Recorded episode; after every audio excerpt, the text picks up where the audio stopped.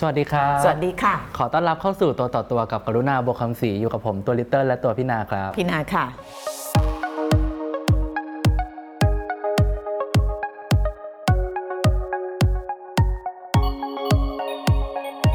ไม่อยากโชว์แต่ต้องโชว์ คนสงสัยมันคืออะไร คนสงสัยว่าคืออะไรขออนุญาตวางหน่อยนะมันคือตัวช่วยชีวิต มันคืออะไรคืออะไรวะมะขามมะขาม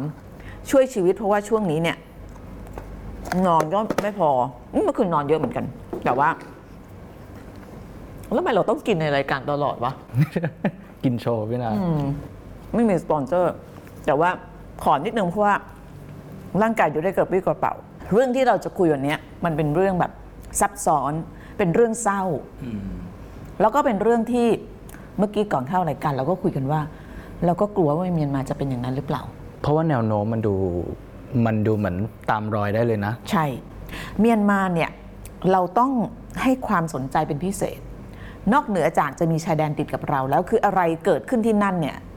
สถานการณ์ที่เลวร้ายที่สุดเนี่ยไทยต้องรับด้วย อีกอันหนึ่งนะก็คือเป็นเรื่องของมนุษยธรรม ตอนนี้เนี่ยผู้เชี่ยวชาญด้านการเมืองเมียนมาจำนวนมาก ฟันธงเลยว่าเข้าสถานะ fail state แล้ว ซึ่งเราเพิ่งคุยกันไปอาทิตย์ที่แล้วเออางทิตย์ที่แล้วเราคุยเรื่อง fail state คือรัฐล้มเหลว คือมันไม่ฟังก์ชัน คือเศรษฐกิจก็เป็นก็อัไม่มพาตใช่ตอนนี้ใช่ไหมสาธารณูปโภคก็ใช้ไม่ได้เออราแล้ชวการก็ไม่ทำงาน แล้วรัฐบาลก็เป็นใครวะอืมมันงงไปหมดเลยงงๆไปหมดเออไม่คือแบบว่าเวลาเราอ่านข่าว เราจะบอกว่าทหารกองทัพเมียนมารัฐบาลกองทัพคือแบบคือเราไม่สามารถที่จะ อ่านสถานะได้ตรงๆว่าใครเนี่ยคือคนที่ดูแลทุกสุขของประชาชน แล้วล่าสุดเมื่อวานมีคนเริ่มหนีออกมาจากย่างกุ้งแล้ว ใช่ มันมันมันสะท้อนให้เห็นว่ามันเริ่มจะแย่ลงเรื่อยตอนนี้ที่อินเดียเนี่ยก็เริ่มที่จะพูดกันถึงเรื่องว่าถ้าเกิดมีการลี้ภัยเข้ามาเขาจะทำยังไง ประเทศไทยก็ได้ข่าวเมื่อเช้าลงมองกโพสต์แถวชายแดนไทยน่าจะแถวระนองชุมพรเนี่ยตอนนี้เริ่มที่จะเตรียมเตรียมกันแล้ว เพราะว่าโอกาสที่จะเกิดขึ้นมันก็มีแม่สอดนี่ยังยังไม่ค่อยได้ข่าวเพราะว่าแม่สอดเนี่ยมันติดกับพื้นที่ของกะเหรี่ยงๆอ๋อเพราะฉะนั้นถ้าจะมีอะไรเนี่ยมันจะอาจจะเป็นที่สุดท้ายถ้าพูดถึงแนวชายแดนไทยพม่านะเพราะว่ากะเหรี่ยงก็มีกองกำลังคงจะหนุนไว้ อัดไว้ยันได้ก่อนนะฮะแต่ว่าวันนี้ที่เราจะพูดเนี่ยไม่ได้พูดเรื่องเมียนมา แต่พูดถึงเรื่องซีเรีย ครบ 10 ปีสงครามกลางเมืองในซีเรีย ครบเมื่อวันจันทร์ที่ผ่านมา 15 มีนาคมคม 10 ปีแล้วเหรอ 10 ปีแล้วเร็วมากพี่นา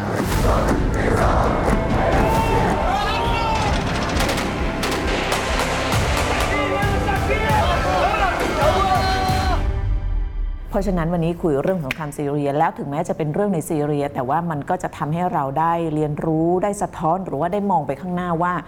ไอเหตุการณ์เนี้ยมันบอกอะไรเราได้บ้าง แล้วเราจะเอามาเทียบเคียงกับสถานการณ์ที่เกิดขึ้นใน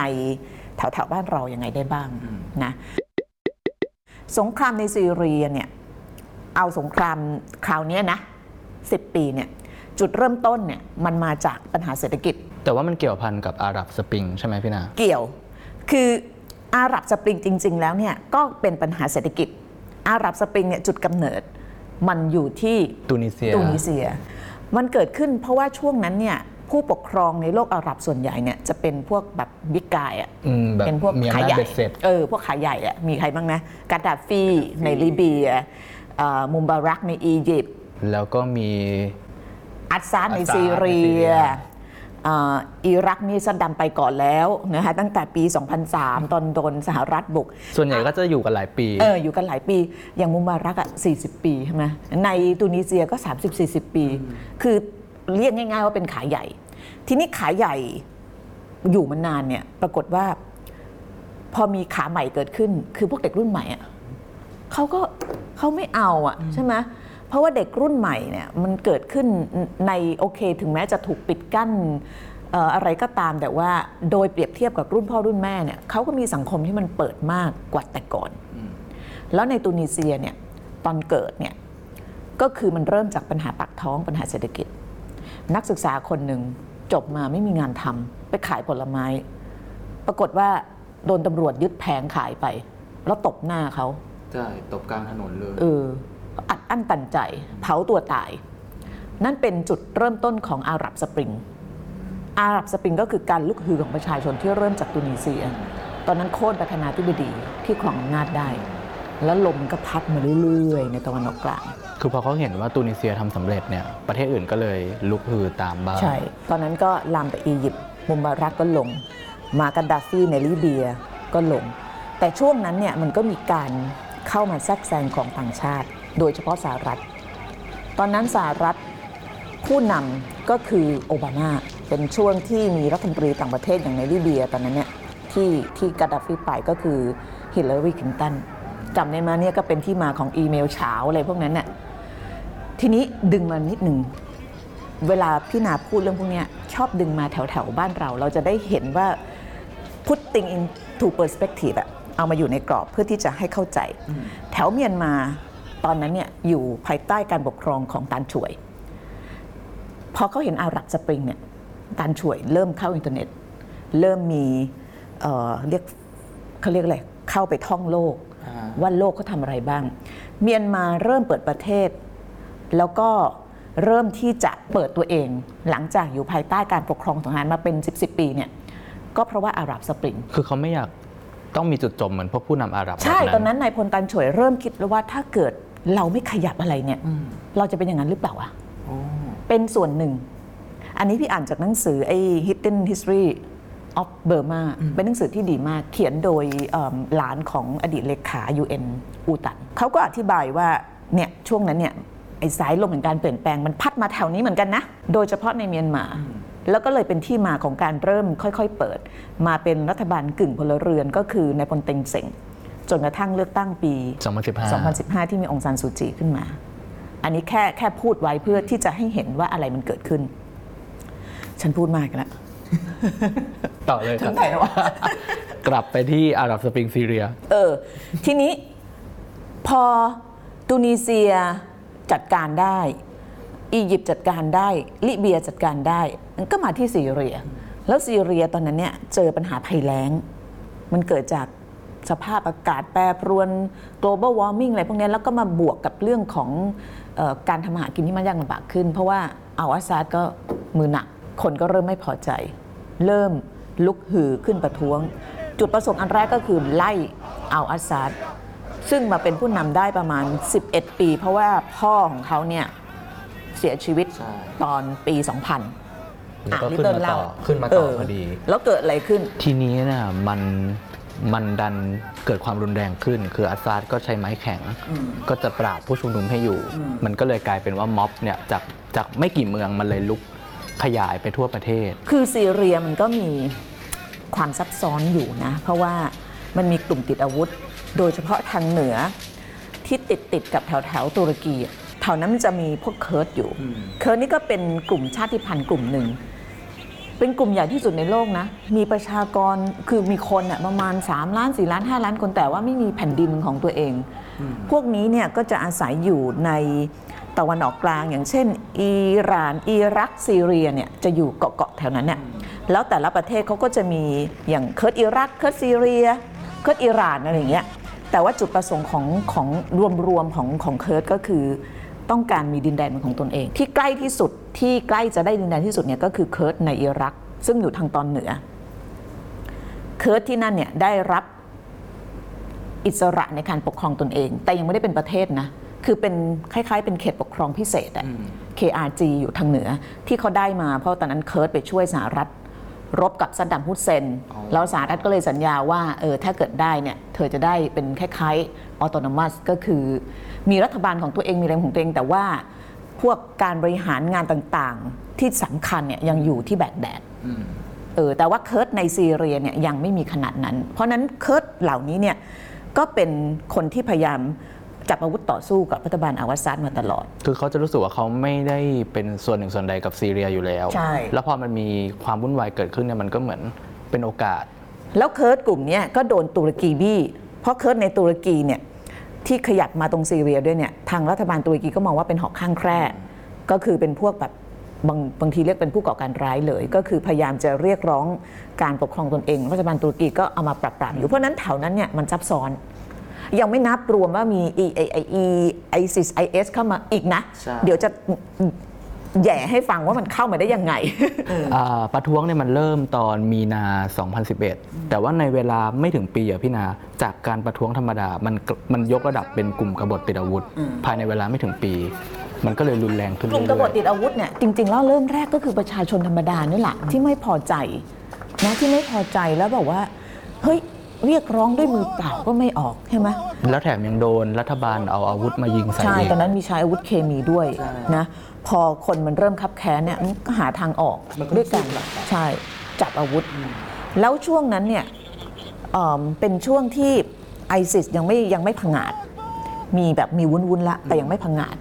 ช่วงนั้นเป็นช่วงรัฐบาลโอบามา ตอนนั้นนโยบายของสหรัฐก็คือสนับสนุน กลุ่มกบฏจริง ๆ แล้วพวก CIA เนี่ยก็มีการสปายพวกแปลว่าจริง ๆ เขาอยากจะลงอัตราใช่ไหมใช่ใช่ ก็คือสหรัฐก็จะมองว่าอัลอาซาดนี่ก็เป็นเหมือนกับเป็นมุมบารักเป็นเอ่อกันดาฟีอะไรเงี้ยเป็นกลุ่มเดียวกันเออเพราะฉะนั้นสหรัฐก็อยากจะใช้ความหมายของประชาธิปไตยในแบบสหรัฐเนี่ย ก็คือปกครองต้องมาจากการเลือกตั้ง แล้วเธอต้องอยู่แค่ 4 ปี 5 ปีนะจ๊ะ หรือเธอจะอยู่อยู่ต่อก็ต้องเลือกตั้งอีกครบสองสมัยก็ไปนะจ๊ะอะไรอย่างเงี้ยใช่ไหมเพราะฉะนั้นมันก็เป็นด็อกทรินหรือว่าเป็นลัทธิประชาธิปไตยที่สหรัฐเนี่ยจะเอาไปจับในกลุ่มประเทศต่างๆ เพราะฉะนั้นอัลอาซาเนี่ยก็เป็นหนึ่งในคนที่ไม่อยู่ในกรอบสหรัฐเข้าไปช่วงนั้นเพราะว่าอัลอาซาใช้อาวุธเคมีกับประชาชนด้วย ก็ในแง่มนุษยธรรมเนี่ยเขาก็รู้สึกว่าเขาก็ทนไม่ได้ แต่ในอีกมุมหนึ่งก็คือช่วยสนับสนุนกลุ่มกบฏ ในการสู้กับอาวาซาดด้วยอืมมันก็เลยทำให้กลุ่มกบฏเนี่ยเขาเรียกว่าก็มีมีเรี่ยวมีแรงใช่ไหมใช่ แล้วมันก็ยิ่งแบบมีอาวุธเพิ่มด้วยอะก็ยิ่งสู้กันหนักหน่วงยิ่งขึ้น คือสหรัฐเนี่ยอย่างกรณีเมียนมาเนี่ยคือจะแทรกแซงยังไง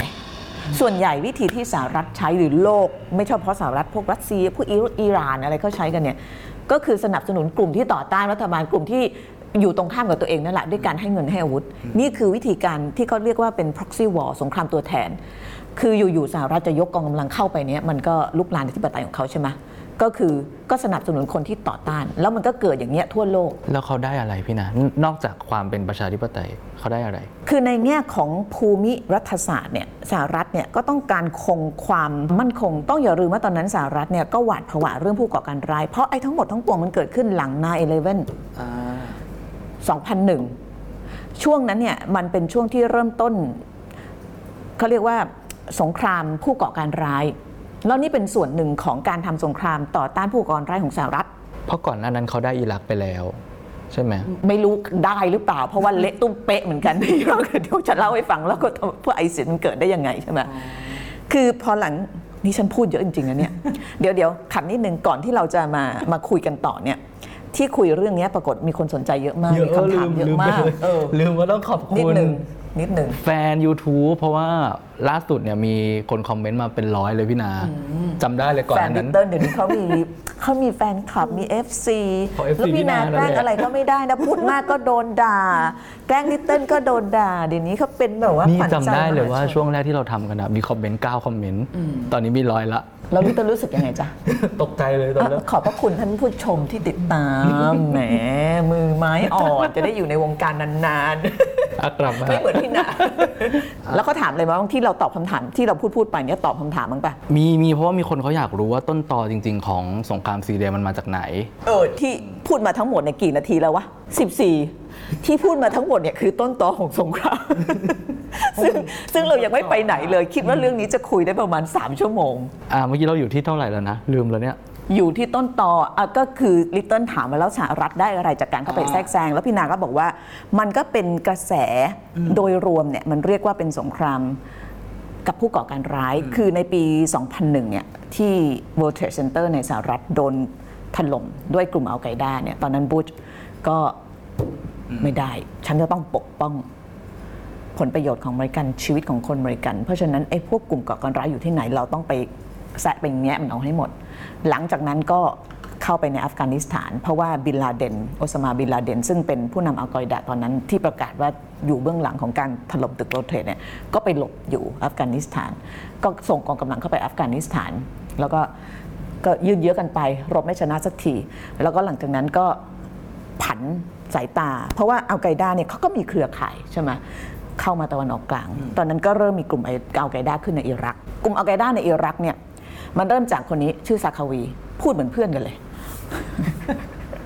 นี่ก็อ่านมาดูสารคดีมา แล้วก็เคยไปแถวๆจอร์แดนซาคาวีเนี่ยเป็นคนจอร์แดนเคยติดคุกที่นั่น แล้วก็เป็นคนที่หมกมุ่นในเรื่องของแบบการแบบทำสงครามอันศักดิ์สิทธิ์อะแล้วก็ CIA เนี่ยรู้ว่าไอ้คนเนี้ยอันตราย แต่ว่าก็ไม่เคยแบบว่าตามอะไรได้สักที ปรากฏว่าพอออกจากคุกเนี่ยก็มาอยู่ทางตอนเหนือของอิรักมาแอบซุ่มตัว อยากจะเป็นสาวกของบินลาเดนมาก เคยไปหาบินลาเดนที่อัฟกานิสถาน แต่ว่าไม่อยู่ในสายตานะแต่ว่าซาคาวีคนเนี้ยตอนหลังเนี่ยก็มาสะสมกำลัง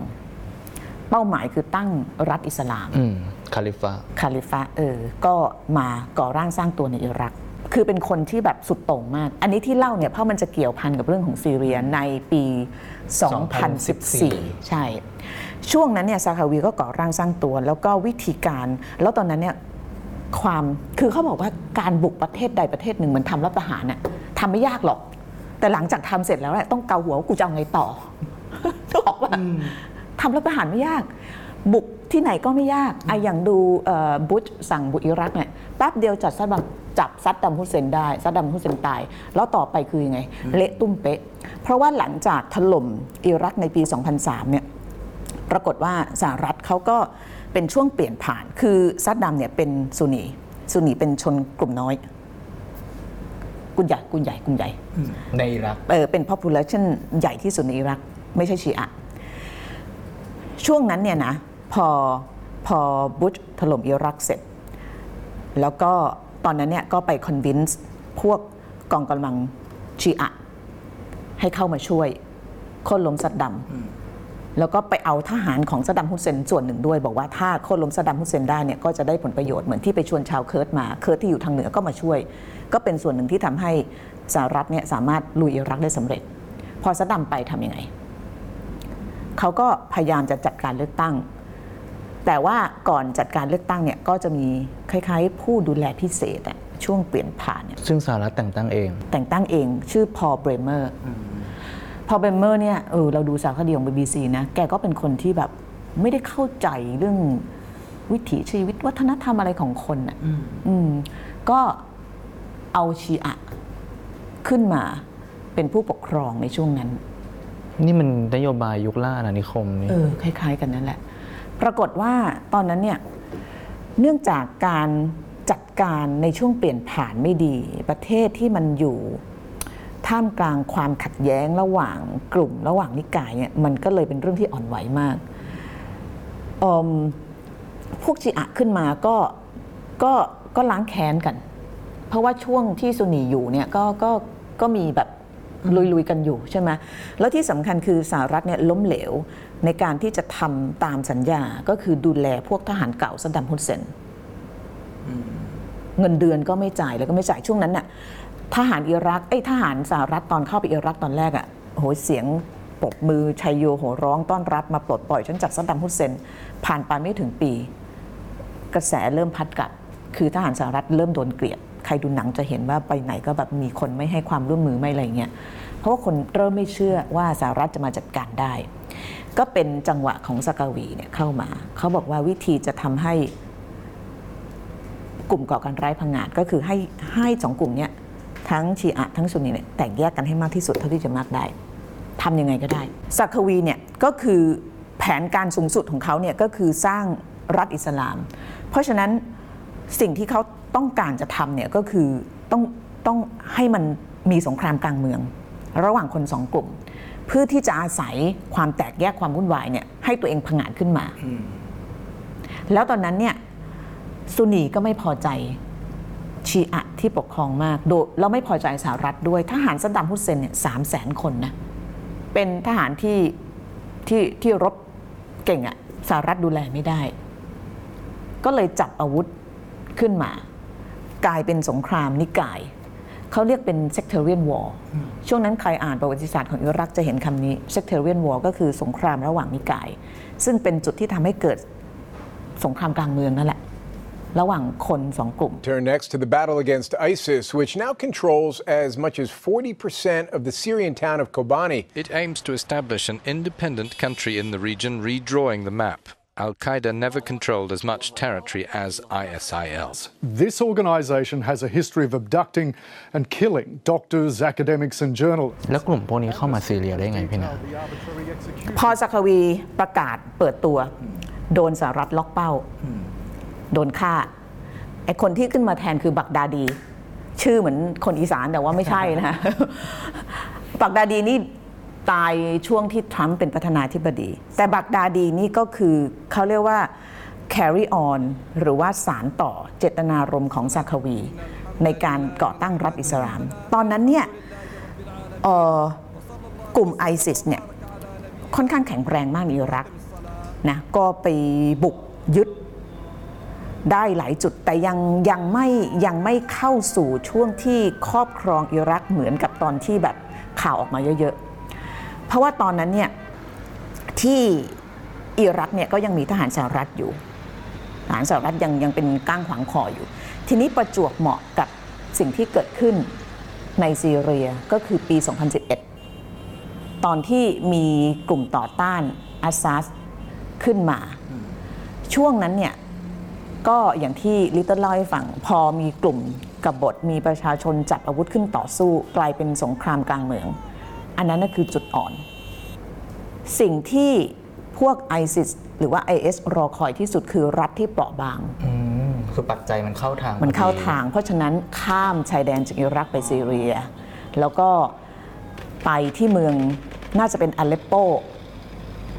แล้วก็ไปก่อร่างสร้างตัวที่นั่น แข็งแรงมาก ตอนนั้นก็มีนักรบจิฮัดจากหลายที่ แล้วไอ้ไอ้ไอ้ไอซิสเนี่ยมันก็ประหลาดนะ เพราะว่าปรากฏ มันเป็นศัตรูกับทั้งสหรัฐกับทั้งรัฐบาลซีเรีย คือสหรัฐกับรัฐบาลซีเรียเนี่ยก็อยู่คนละข้างกัน แต่ว่าพอมาถึงกิจการของไอซิสเนี่ยจับมือกันลุยไอซิสคืองงมะ เป็น big boss เอองงไหมแต่ว่าเอาเฉพาะไอซิสเนี่ยมันก็ไปก่อร่างสร้างตัวในในซีเรีย แล้วเนื่องจาก สภาวะบ้านเมืองที่มันไร้ขื่อแปรมันเปราะบางเนี่ยมันก็ทำให้กลุ่มเกาะการร้ายพวกนี้มันเกาะกำเนิดขึ้นมาได้ แล้วมันก็ข้ามชายแดนกลับมาอิรัก ตอนนี้ยึดได้ครึ่งประเทศเลยเกือบถึงแบกแดดเดี๋ยวจะให้ดูแผนที่ว่าแบบสมัยไอซิดรุ่งเรืองตอนปีใช่ไปยึดฟัน2014จาไปยึดโมโมซุซุลนแล้วก็บักดาดีก็ขึ้นประกาศรัฐเป็นเป็นการก่อตั้งรัฐอิสลามโดยสมบูรณ์ที่โมซุน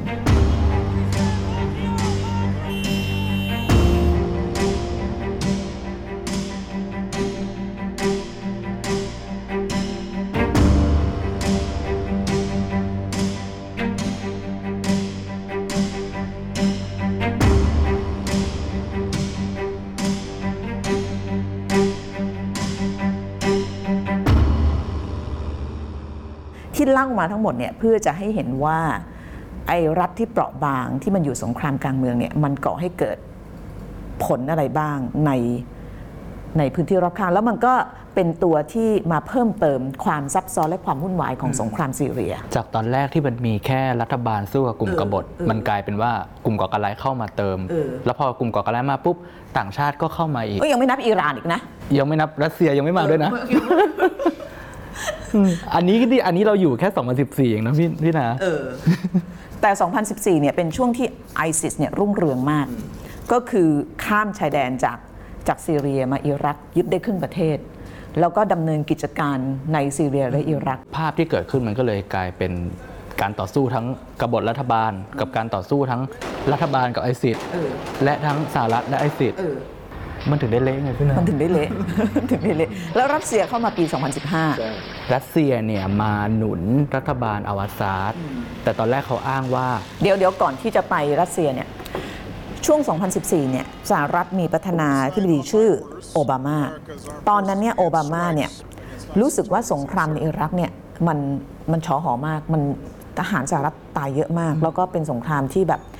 ที่ยืดเยื้อยาวนานรบยังไงก็ไม่ชนะกลุ่มก่อก่อกลุ่มก่อการร้ายมันก็โผล่ขึ้นมา บ้านเมืองปั่นป่วนวุ่นวายสหรัฐตัดสินใจถอนทหารออกจากอิรัก แล้วการถอนทหารเนี่ยคือการที่ทำให้ไอซิสเนี่ยมันขึ้นมาได้จำได้ไหมเพราะว่าไม่มีคนคอยคุ้มกันคือตอนนั้นเนี่ยตอนที่ซาคาวีโดนฆ่าเนี่ยปรากฏว่าทหารสหรัฐเนี่ยก็จับไอ้พวกบรรดาสาวกของซาคาวีเข้าไปอยู่ในคุกจำอบูกราอิบได้ไหม คุกอบูกราอิบเนี่ยมันเป็นคุกในอิรักที่ทหารสหรัฐไปฉี่ลดหัวพวกนักโทษอะแล้วก็โดนโดนประนามอะเออไป Google ดูคุกอบูกราอิบช่วงนั้นเนี่ยสมุนซาคาเวียถูกจับไปไว้ในคุกของทหารสหรัฐ ปรากฏว่ามันเป็นแหล่ง เพราะผู้ก่อการร้ายชั้นดีเว้ยเพราะว่ามันจับคนที่มีอุดมการณ์เดียวกันมาอยู่ด้วยกันอะมันก็เริ่มที่จะศึกษา แล้วคือบักดาดีเนี่ยคือผลผลิตของคนที่อยู่ในคุกตอนนั้น แล้วสมาชิกคุกก็คือไอซิสก็คือพวกไอซิสทั้งหมด ปรากฏว่าพอเอ่อสหรัฐถอนฐานออกมา ก็ปล่อยพวกนี้ออกมาสิ แล้วมามาทำอะไร มันก็พังงาดขึ้นมา มันก็ไปร่วมกับกลุ่มไอซิสร่วมกับกลุ่มไอซิสก่อตั้งไอซิสแล้วก็เนี่ยไปแล้วก็ข้ามไปซีเรียตอนที่ซีเรียเปราะบาง ที่เราจะพูดถึงโอบามาเนี่ยเพราะว่าช่วงที่ไอซิสข้ามไปซีเรียเนี่ยปรากฏว่าช่วงนั้นเนี่ยสหรัฐเนี่ยลดบทบาทในซีเรียลง คือคือเริ่มรู้สึกว่าแบบ โอบามาแบบเฮ้ยนโยบายตะวันออกกลางของฉันเนี่ยมันมันไม่ไหวแล้ววะเราเสียเงินเสียทหารไปเยอะมาก เพราะฉะนั้นเขาบอกว่าส่วนหนึ่งที่ไอซิสไปพังงาดในซีเรียได้เนี่ยเพราะว่าตอนนั้นเนี่ยโอบามาเนี่ยกำลังลังเลว่าจะสนับสนุนกลุ่มที่จะต่อสู้กับไอซิสดีหรือเปล่า ปรากฏว่าก็ไม่ค่อยสนับสนุนเท่าไหร่ก็เลยทำให้ผู้ก่อการร้ายมันผุดขึ้นมาเป็นดอกเห็ดนี่แปลว่าที่มันยืดเยื้อมาเป็น 10 ปีนี่มัน หลายปัจจัยมากเลยนะ ซึ่งถ้าในวันนั้นมันมีบางอย่างเปลี่ยนไปมันใช่มันอาจจะจบไปแล้วไปสารคดีอะไรพี่จำไม่ได้ส่วนใหญ่พี่ดูของ BBC ของ Frontline CBS อะไรพวกเนี้ยอธิบายถึงถึงการตัดสินใจของโอบามาช่วงนั้น แล้วส่วนหนึ่งก็เข้าใจได้ เพราะว่าเขาล้มเหลวในอิรักเขาก็เลยไม่อยากไปยุ่งในซีเรีย เพราะว่าถ้าเกิดยุ่งในซีเรียอีกมันแบบว่าเงินมหาศาลนะแล้วก็เจ็บตัวด้วย เพราะฉะนั้นในซีเรียเนี่ยสหรัฐไม่ค่อยยุ่งมาก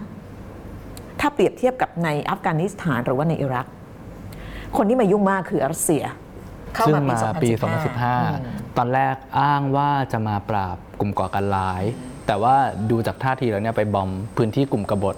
ก็คือหนุนรัฐบาลอาวาซาด อ่ารัสเซียมีผลประโยชน์ในซีเรียเยอะเหมือนกัน มีมีฐานทัพอยู่ที่นั่นด้วย ทีนี้พอข้ามมาปี 2017อะพี่นา เปลี่ยนจากโอบามาเป็นทรัมป์นโยบายมันก็เปลี่ยน ใช่ใช่ ทรัมป์ก็คือไปจับมือกับเคิร์ดอืม ตี จริง ๆ แล้วสหรัฐเนี่ยก็เป็นมิตรกับเคิร์ดมาตลอดนะ คือถ้าเกิดนับบรรดากลุ่มที่สหรัฐใช้ในการต่อต้านรัฐบาลเผด็จการในตะวันออกกลางเนี่ยก็จะมีพวกเคิร์ดอย่างอย่างที่พี่เล่าเมื่อสักครู่เนี่ยสมัยสงครามอิรักเนี่ยสหรัฐก็ได้แรงเคิร์ด ช่วยรบกับซัดดัมซัดดัมฮุสเซน เพราะว่าซัดดัมฮุสเซนก็มองเคิร์ดเป็นศัตรูเคยเอาเอาอาวุธเคมีไปถล่มเขาอะตายต้องไม่รู้กี่หมื่นคน พวกเคิร์ดนี่ก็ไม่ชอบซัดดัมฮุสเซน แล้วก็เป็นพันธมิตรที่เหนียวแน่นของสหรัฐ ทีนี้พอดึงเคิร์ดเข้ามา ก็ยิ่งอีลุงตุงนังมากกว่าเดิมอีกเราอยู่ที่ไหนแล้วเนี่ยแล้วมันไปไหนต่อหนูเริ่มงงแล้วหนูเริ่มงงแล้วไม่พอหลังจากรัสเซียเข้ามาเนี่ยก็ต้องบอกว่าเป็นช่วงที่ที่สหรัฐเนี่ยไม่ค่อยอยากจะยุ่งเท่าไหร่ เป็นช่วงโอบามา เพราะฉะนั้นรัสเซียก็ต้องบอกว่ากลายมาเป็นผู้เล่นสำคัญในสงครามซีเรียนะแล้วเอ่อมันก็ยังไงอะช่วงนั้นเนี่ยก็ต้องบอกว่าอาซาดเนี่ยจริง ๆ เกือบจะเสียท่าแล้วเหมือนกันนะเกือบจะเสียท่าถ้าไม่ได้รัสเซียใช่นะจริง ๆ แล้วอาซาดเนี่ยก็เกือบจะเสียท่า ถ้าเกิดไม่ได้ยาโดบจากรัสเซียตอนนั้นเนี่ยส่งกองกำลังทางอากาศเข้าไปด้วยถล่มพวกกลุ่มกบฏเละตุ้มเป๊ะไปหมดเลย ทำให้ตอนนี้เนี่ยต้องถอยร่นไปตัดฉุบฉับไปเนี่ยตอนนี้ฐานที่มันจะอยู่แถวๆทางเหนือของซีเรีย ก็จะเป็นที่มั่นของเคิร์ดแล้วก็มีกลุ่มกบฏอยู่บ้างสองอันนี้ก็ไม่ค่อยจะถูกกันเท่าไหร่ ส่วนไอไอไอซิสนี่ก็เล็กน้อยมากตอนนี้เพราะว่าถูกปราบ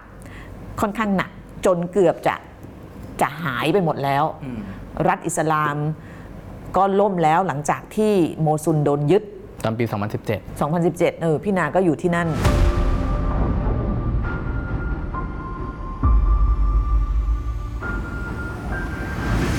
น่ากลัวชิบหายเลยเข้าไปทำไมก็ไม่รู้ บ้านอะพี่นาพรุนไปหมดเลยอะเห็นเหรอซุนดูเห็นใน AFP ตอนพี่เข้าไปโมซุนนะ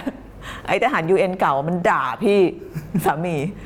เข้าไปได้ยังไงบอกฉันไม่รู้เขาพาฉันเข้าไป เสื้อกงเสื้อเกราะก็ไม่มี แล้วตอนนั้นเนี่ยปรากฏเห็นอีกตัวเล่นหนึ่งในสงครามซีเรีย ตอนนั้นไปเกะกะอยู่ในอิรักด้วย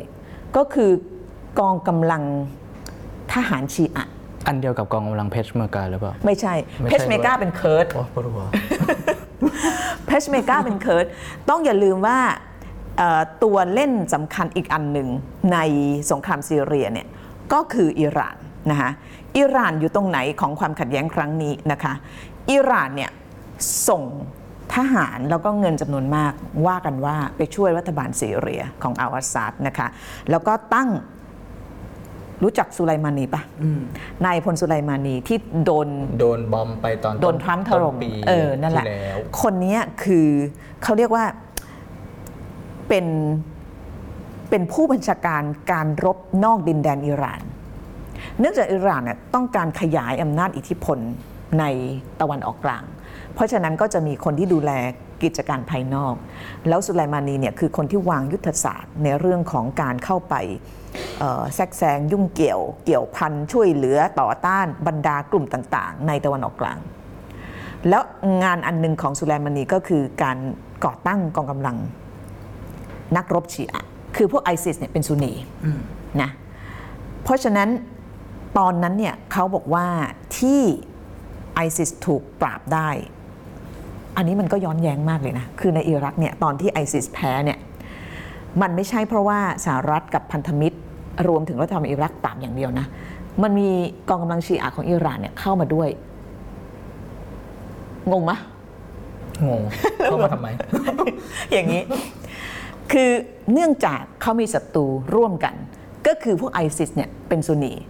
อิหร่านก็กลัวว่าไอซิสจะขยายขอบเขตขยายอำนาจ ไม่อยากให้พังงาไม่อยากให้พังงาดก็เลยเข้ามาเป็นคนอาสา ช่วยกำจัดไอซิสทีนี้รัฐบาลอิรักเนี่ยเป็นชีอะห์ก็คือพวกเดียวกัน สิ่งที่สุไลมานีทำก็คือการตั้งกองกำลังที่เรียกว่า population PMF PMF ใช่ PMF เนี่ยคือเอาพวกนักรบชีอะห์จากหลาย ๆ ประเทศ มีบางส่วนจากเฮชบัลเลาะห์ในเลบานอนด้วย แล้วก็พวกนักรบชีอะห์เนี่ยแล้วก็เข้ามาช่วยรัฐบาลอิรักซึ่งนั้นมีชีอะห์เนี่ย ปราบปรามกลุ่มไอซิสแล้วพวกเนี้ยก็เข้าไปในซีเรียด้วย ตอนพี่นาเข้าไปโมซุลเนี่ยนะระหว่างทางเนี่ยอืมมันแบบมันเศร้ามากแบบบ้านเมืองมันถูกทำลายยอดย่อยยับ นอกเหนือจากเห็นกองกำลังเคิร์ดซึ่งเราจะจำธงได้ แล้วผ่านไปก็ถามถามทีมงานที่ไปบอกว่าเฮ้ยนี่ของอะไร เขาบอกห้ามถ่ายเด็ดขาด อันนั้นเนี่ยคือกองกำลังชีอะห์ที่ส่งมาจากอิหร่าน คือในสงครามปราบไอซิสตอนนั้นเนี่ยมันจะมี กองกำลังพันธมิตร ซึ่งจะมีอิรักเยอรมนีอิตาลีอะไรเงี้ยเป็นพวกฝรั่งนะเออเรียกกลุ่มฝรั่งอยู่ตรงนี้ แล้วก็จะมีเคิร์ดซึ่งเป็นนักรบเพชเมอร์กาแล้วก็จะมีทหารอิรัก แล้วก็จะมีกองกำลังชีอะห์จากอิหร่าน ทั้งหมดเนี้ยถล่มไอซิสถล่มไอซิสมันเลยเละตุ้มเป๊ะไงทีนี้ไอกองกำลังชีอะห์เนี่ยก็มาอยู่ในซีเรียด้วย เป็นแผนหนึ่งของของอิหร่านโดยสุไลมานีในการที่จะ เข้ามามีสเต็กหรือว่าความเกี่ยวพันกับความขัดแย้งในซีเรีย พอมองออกแล้วก็คือถ้าจะสรุปก็คือว่าเหมือนในขณะที่ซีเรียเนี่ยเขารบกันเองไป แต่ว่านานาชาติเนี่ยก็ตักตวงผลประโยชน์ถูกจากความวุ่นวายด้วยใช่ด้วยการส่งนั่นนี่เข้ามาใช่มาขยายอิทธิพลใช่มันก็เลยไม่จบสักทีนะไม่จบ คือเอาเข้าจริงที่สงครามซีเรียไม่จบใน 10 ปีเนี่ยเป็นเพราะว่ามันไม่ได้ขึ้นอยู่กับคนซีเรีย มันขึ้นอยู่กับคนนอก มันขึ้นอยู่กับสหรัฐรัสเซียอิหร่าน กลุ่มเคิร์ดบ้าบอคอแตกอะไรเยอะแยะ สงครามไม่จบ เพราะว่ามันไม่ได้ขึ้นอยู่กับคนซีเรียอย่างเดียว แต่คนที่รับเคราะห์เนี่ยคือคนซีเรียอย่างเดียว กี่ล้านคนอะเขามีประชากร 22 ล้านคน ตายไปแล้วนะที่ตัวเลขทางการก็คือประมาณ 2 0 0แสนเออมา แสนกว่า แต่ว่าสูญหายประมาณ2 0 0แสนนะพี่นะรวมๆก็3 0 0แสนอะแล้วผู้อพยพเยอะมาก ตอนปี 2013 เนี่ยหลังสงครามซีเรียประทุได้สักปี 2 ปี พี่นาก็โอ้ยแบบอยากไปอยากไปอยากไปเห็น ไม่ได้อยากไปเห็นเพื่อความอะไรหรอกนะ แต่ว่าเราอยากจะแบบอยากจะเข้าใจเรื่องนี้ ก็เลยแบกเป้ไปกับช่างภาพสองคน ไปไปทำสารคดี ตามเส้นทางผู้ลี้ภัยจากซีเรีย ที่ตอนนั้นเนี่ยมันพี่นาไปเพราะว่ามันมีข่าวมันมีภาพของเด็กคนหนึ่งที่ตายนอนคว่ำหน้าอยู่ที่ชายฝั่งทะเลของประเทศตุรกีอัลลันเคอร์ดีเด็กคนนี้จำได้เออเด็กคนนี้เนี่ยเอ่อ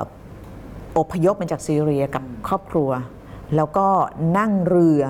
เพื่อที่จะข้ามไปกรีซไปสหภาพยุโรปเรือล่ม แล้วคลื่นก็พัดศพน้องเนี่ยมาติดชายฝั่งจำได้เพราะว่าภาพติดตามากเออแล้วภาพที่เห็นเนี่ยก็คือเด็กน้อยคนหนึ่งเนี่ยนอนคว่ำหน้าอยู่บนชายฝั่ง เป็นเด็กที่เป็นหนึ่งในผลพวงของความขัดแย้งที่เกิดขึ้นในซีเรียที่เราเล่าให้ฟังเนี่ยพอพี่นาเห็นภาพนั้นแล้วพี่นาบอกว่า เราอยากจะทำเรื่องนี้จังเลย ก็เลยแบกเป้ไป ตอนนั้นก็ไปเริ่มต้นตั้งแต่ชายแดนซีเรียที่ติดกับจอร์แดน เข้าไปในผู้ค่ายผู้ลี้ภัยที่ที่ใหญ่มากเป็นชื่อค่ายซาตารีเขาบอกว่าเป็นค่ายผู้ลี้ภัยที่ใหญ่อันดับสองของโลกอันดับหนึ่งน่าจะอยู่ในเคนยาแต่คนเยอะมาก แล้วมันอยู่บนชายแดนซีเรีย แล้วค่ายผู้ลี้ภัยตรงนั้นน่ะแบบบางบางคนอยู่มันนานแล้วนะบางคนอยู่หลายปี เพราะว่าจริง ๆ แล้วความขัดแย้งมันก็มีมาก่อนหน้านั้น แต่ว่าที่มันใหม่ๆหมาดๆก็เข้ามาเยอะ แล้วก็น่าสงสารมากเพราะว่าคนเนี่ยเหมือนกับ เส้นแบ่งเขตแดนอยู่ตรงเนี้ยแล้วก็นั่งมองเงี้ยแล้วก็กลับบ้านไม่ได้อะปวดใจเนาะมันปวดใจมากแล้วคนอยู่แบบว่า แล้วในจอร์แดนเนี่ยรับผู้ลี้ภัยซีเรียไว้เยอะมาก นอกเหนือจากอยู่ในค่ายก็จะบางคนก็ได้อยู่ตามบ้านตามอะไรคือ บางคนก็เนื้อออกมาคือคือไม่รู้กี่ล้านคนที่อยู่ในในจอร์แดน แต่ส่วนหนึ่งเนี่ยก็อยากจะไปสหภาพยุโรป เพราะฉะนั้นเส้นทางที่เขาใช้ก็คือจากจอร์แดนเขาจะมาตุรกี จากตุรกีแล้วคนอยู่ในตุรกีที่เป็นสถานะ คนหนีมาเนี่ยก็เยอะ2อสล้านที่ตุรกีรับไว้อะสหภาพยุโรปก็มาเจรจาบอกว่าอย่าปล่อยมานะ เดี๋ยวให้เงินช่วยเหลือ แต่บางส่วนก็ข้ามมา แล้วก็วิธีที่เขาข้ามเนี่ยคือต้องข้ามทะเลอีเจียนอ๋อก็คือมันต้องอ้อมมาอย่างนี้ คือตุรกีเนี่ยอันนี้ประเทศตุรกี ถ้าอยู่จะไปสหภาพยุโรปเนี่ยทางที่ใกล้ที่สุดเนี่ยก็คือข้ามทะเลอีเจียนไป เพื่อไปเกาะของกรีซเกาะที่เขาชอบไปก็คือเลสบอสแล้วเวลาไปจาก แถวแถวชายฝั่งทะเลทางฝั่งตุรกีแถวอย่างเช่นเมืองอิซเมียร์เนี่ยก็คือต้องข้ามเรือไป พี่นาก็ไปตามผู้ลี้ภัยตั้งแต่ชายแดนซีเรีย แล้วก็ตามเข้ามาเรื่อยๆ จนถึงตุรกีแล้วก็ไปที่อิซเมียร์ แล้วก็เห็นว่าไอ้ไอ้ธุรกิจพาคนข้ามแดนตรงนั้นเนี่ยโอ้โหมันมันเฟื่องฟูมากตอนนั้นเนี่ยคนที่จะข้ามไปเนี่ยอย่างลิตเติ้ลเนี่ย เป็นผู้ใหญ่จ่าย 2,500 ดอลลาร์สหรัฐ เด็กน้อยอะอย่างน้องที่ตายเนี่ยจ่ายไม่ต่ำกว่า 1,000 ดอลลาร์สหรัฐ แล้วคนข้ามไปเป็นแสน ซึ่งทั้งหมดเป็นการข้ามแดนผิดกฎหมาย ผิดกฎหมายแล้วก็มันเกิดกลายเป็นธุรกิจมืดมีมีมาฟงมาเฟียเข้าไปเกี่ยวข้องเยอะมาก คือ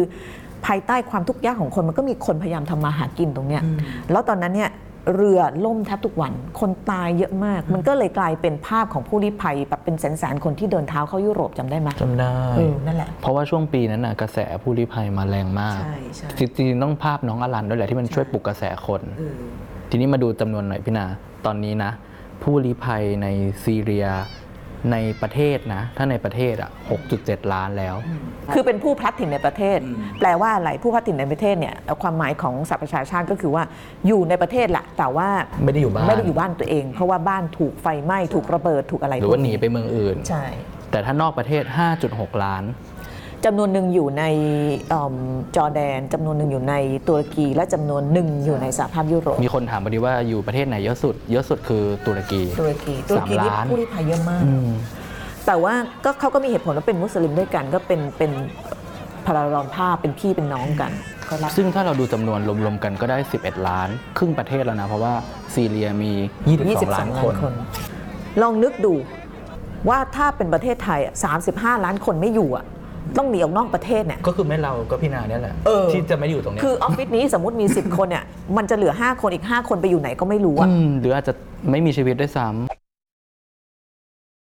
เราเล่าเรื่องต้นต่อสงครามกันมายาวมากแล้วคนก็อยากรู้ว่าปัจจุบันเนี่ยมันเป็นยังไงเออซีเรียเป็นยังไงตอนนี้อยู่อาศัยได้ไหมเดี๋ยวจะให้ดูแผนที่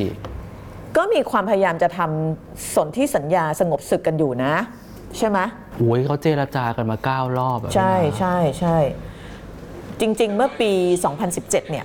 รัสเซีย อิหร่าน ตุรกีเนี่ย จัดเจรจาทางการเมืองคู่ขนานขึ้น เขาเรียกว่ากระบวนการอัสตานาอ๋อที่ที่เขาไปที่คาซัคใช่ใช่ก็มีการบรรลุข้อตกลงหนึ่งฉบับ แล้วก็มีการตั้งคณะ กรรมการมีสมาชิก 150 คนเขียนรัฐธรรมนูญฉบับใหม่ขึ้น เพื่อที่จะให้ประเทศเป็นประชาธิปไตยอะไรเงี้ยนะ แต่ว่าก็ไม่ไปไหน UN ก็บอกว่าคณะกรรมการนี้ก็ไม่ได้ทำอะไรเลยนะคะ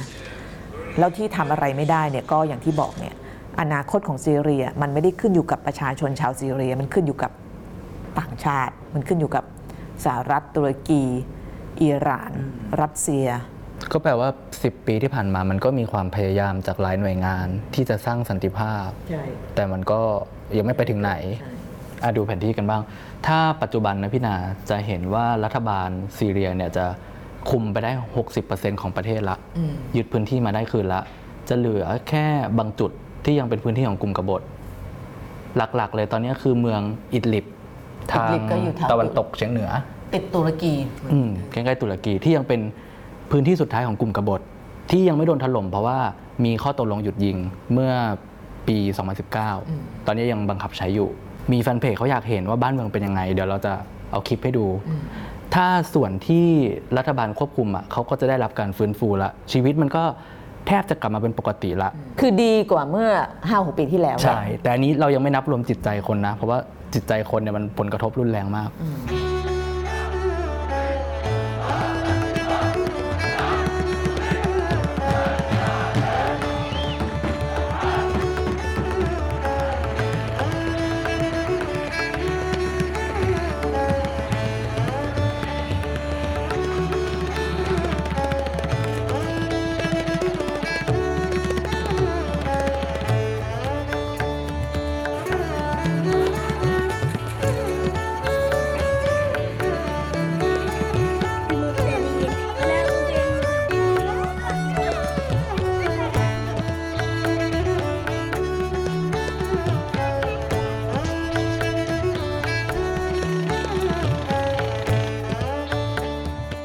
كوني احد الأشخاص اللي شارك ببداية الثوره من عشر سنين. أه وخسرت فيها رجلي وخسرت اخ الي وانقصف بيتنا. أه لا أكيد ما يندمان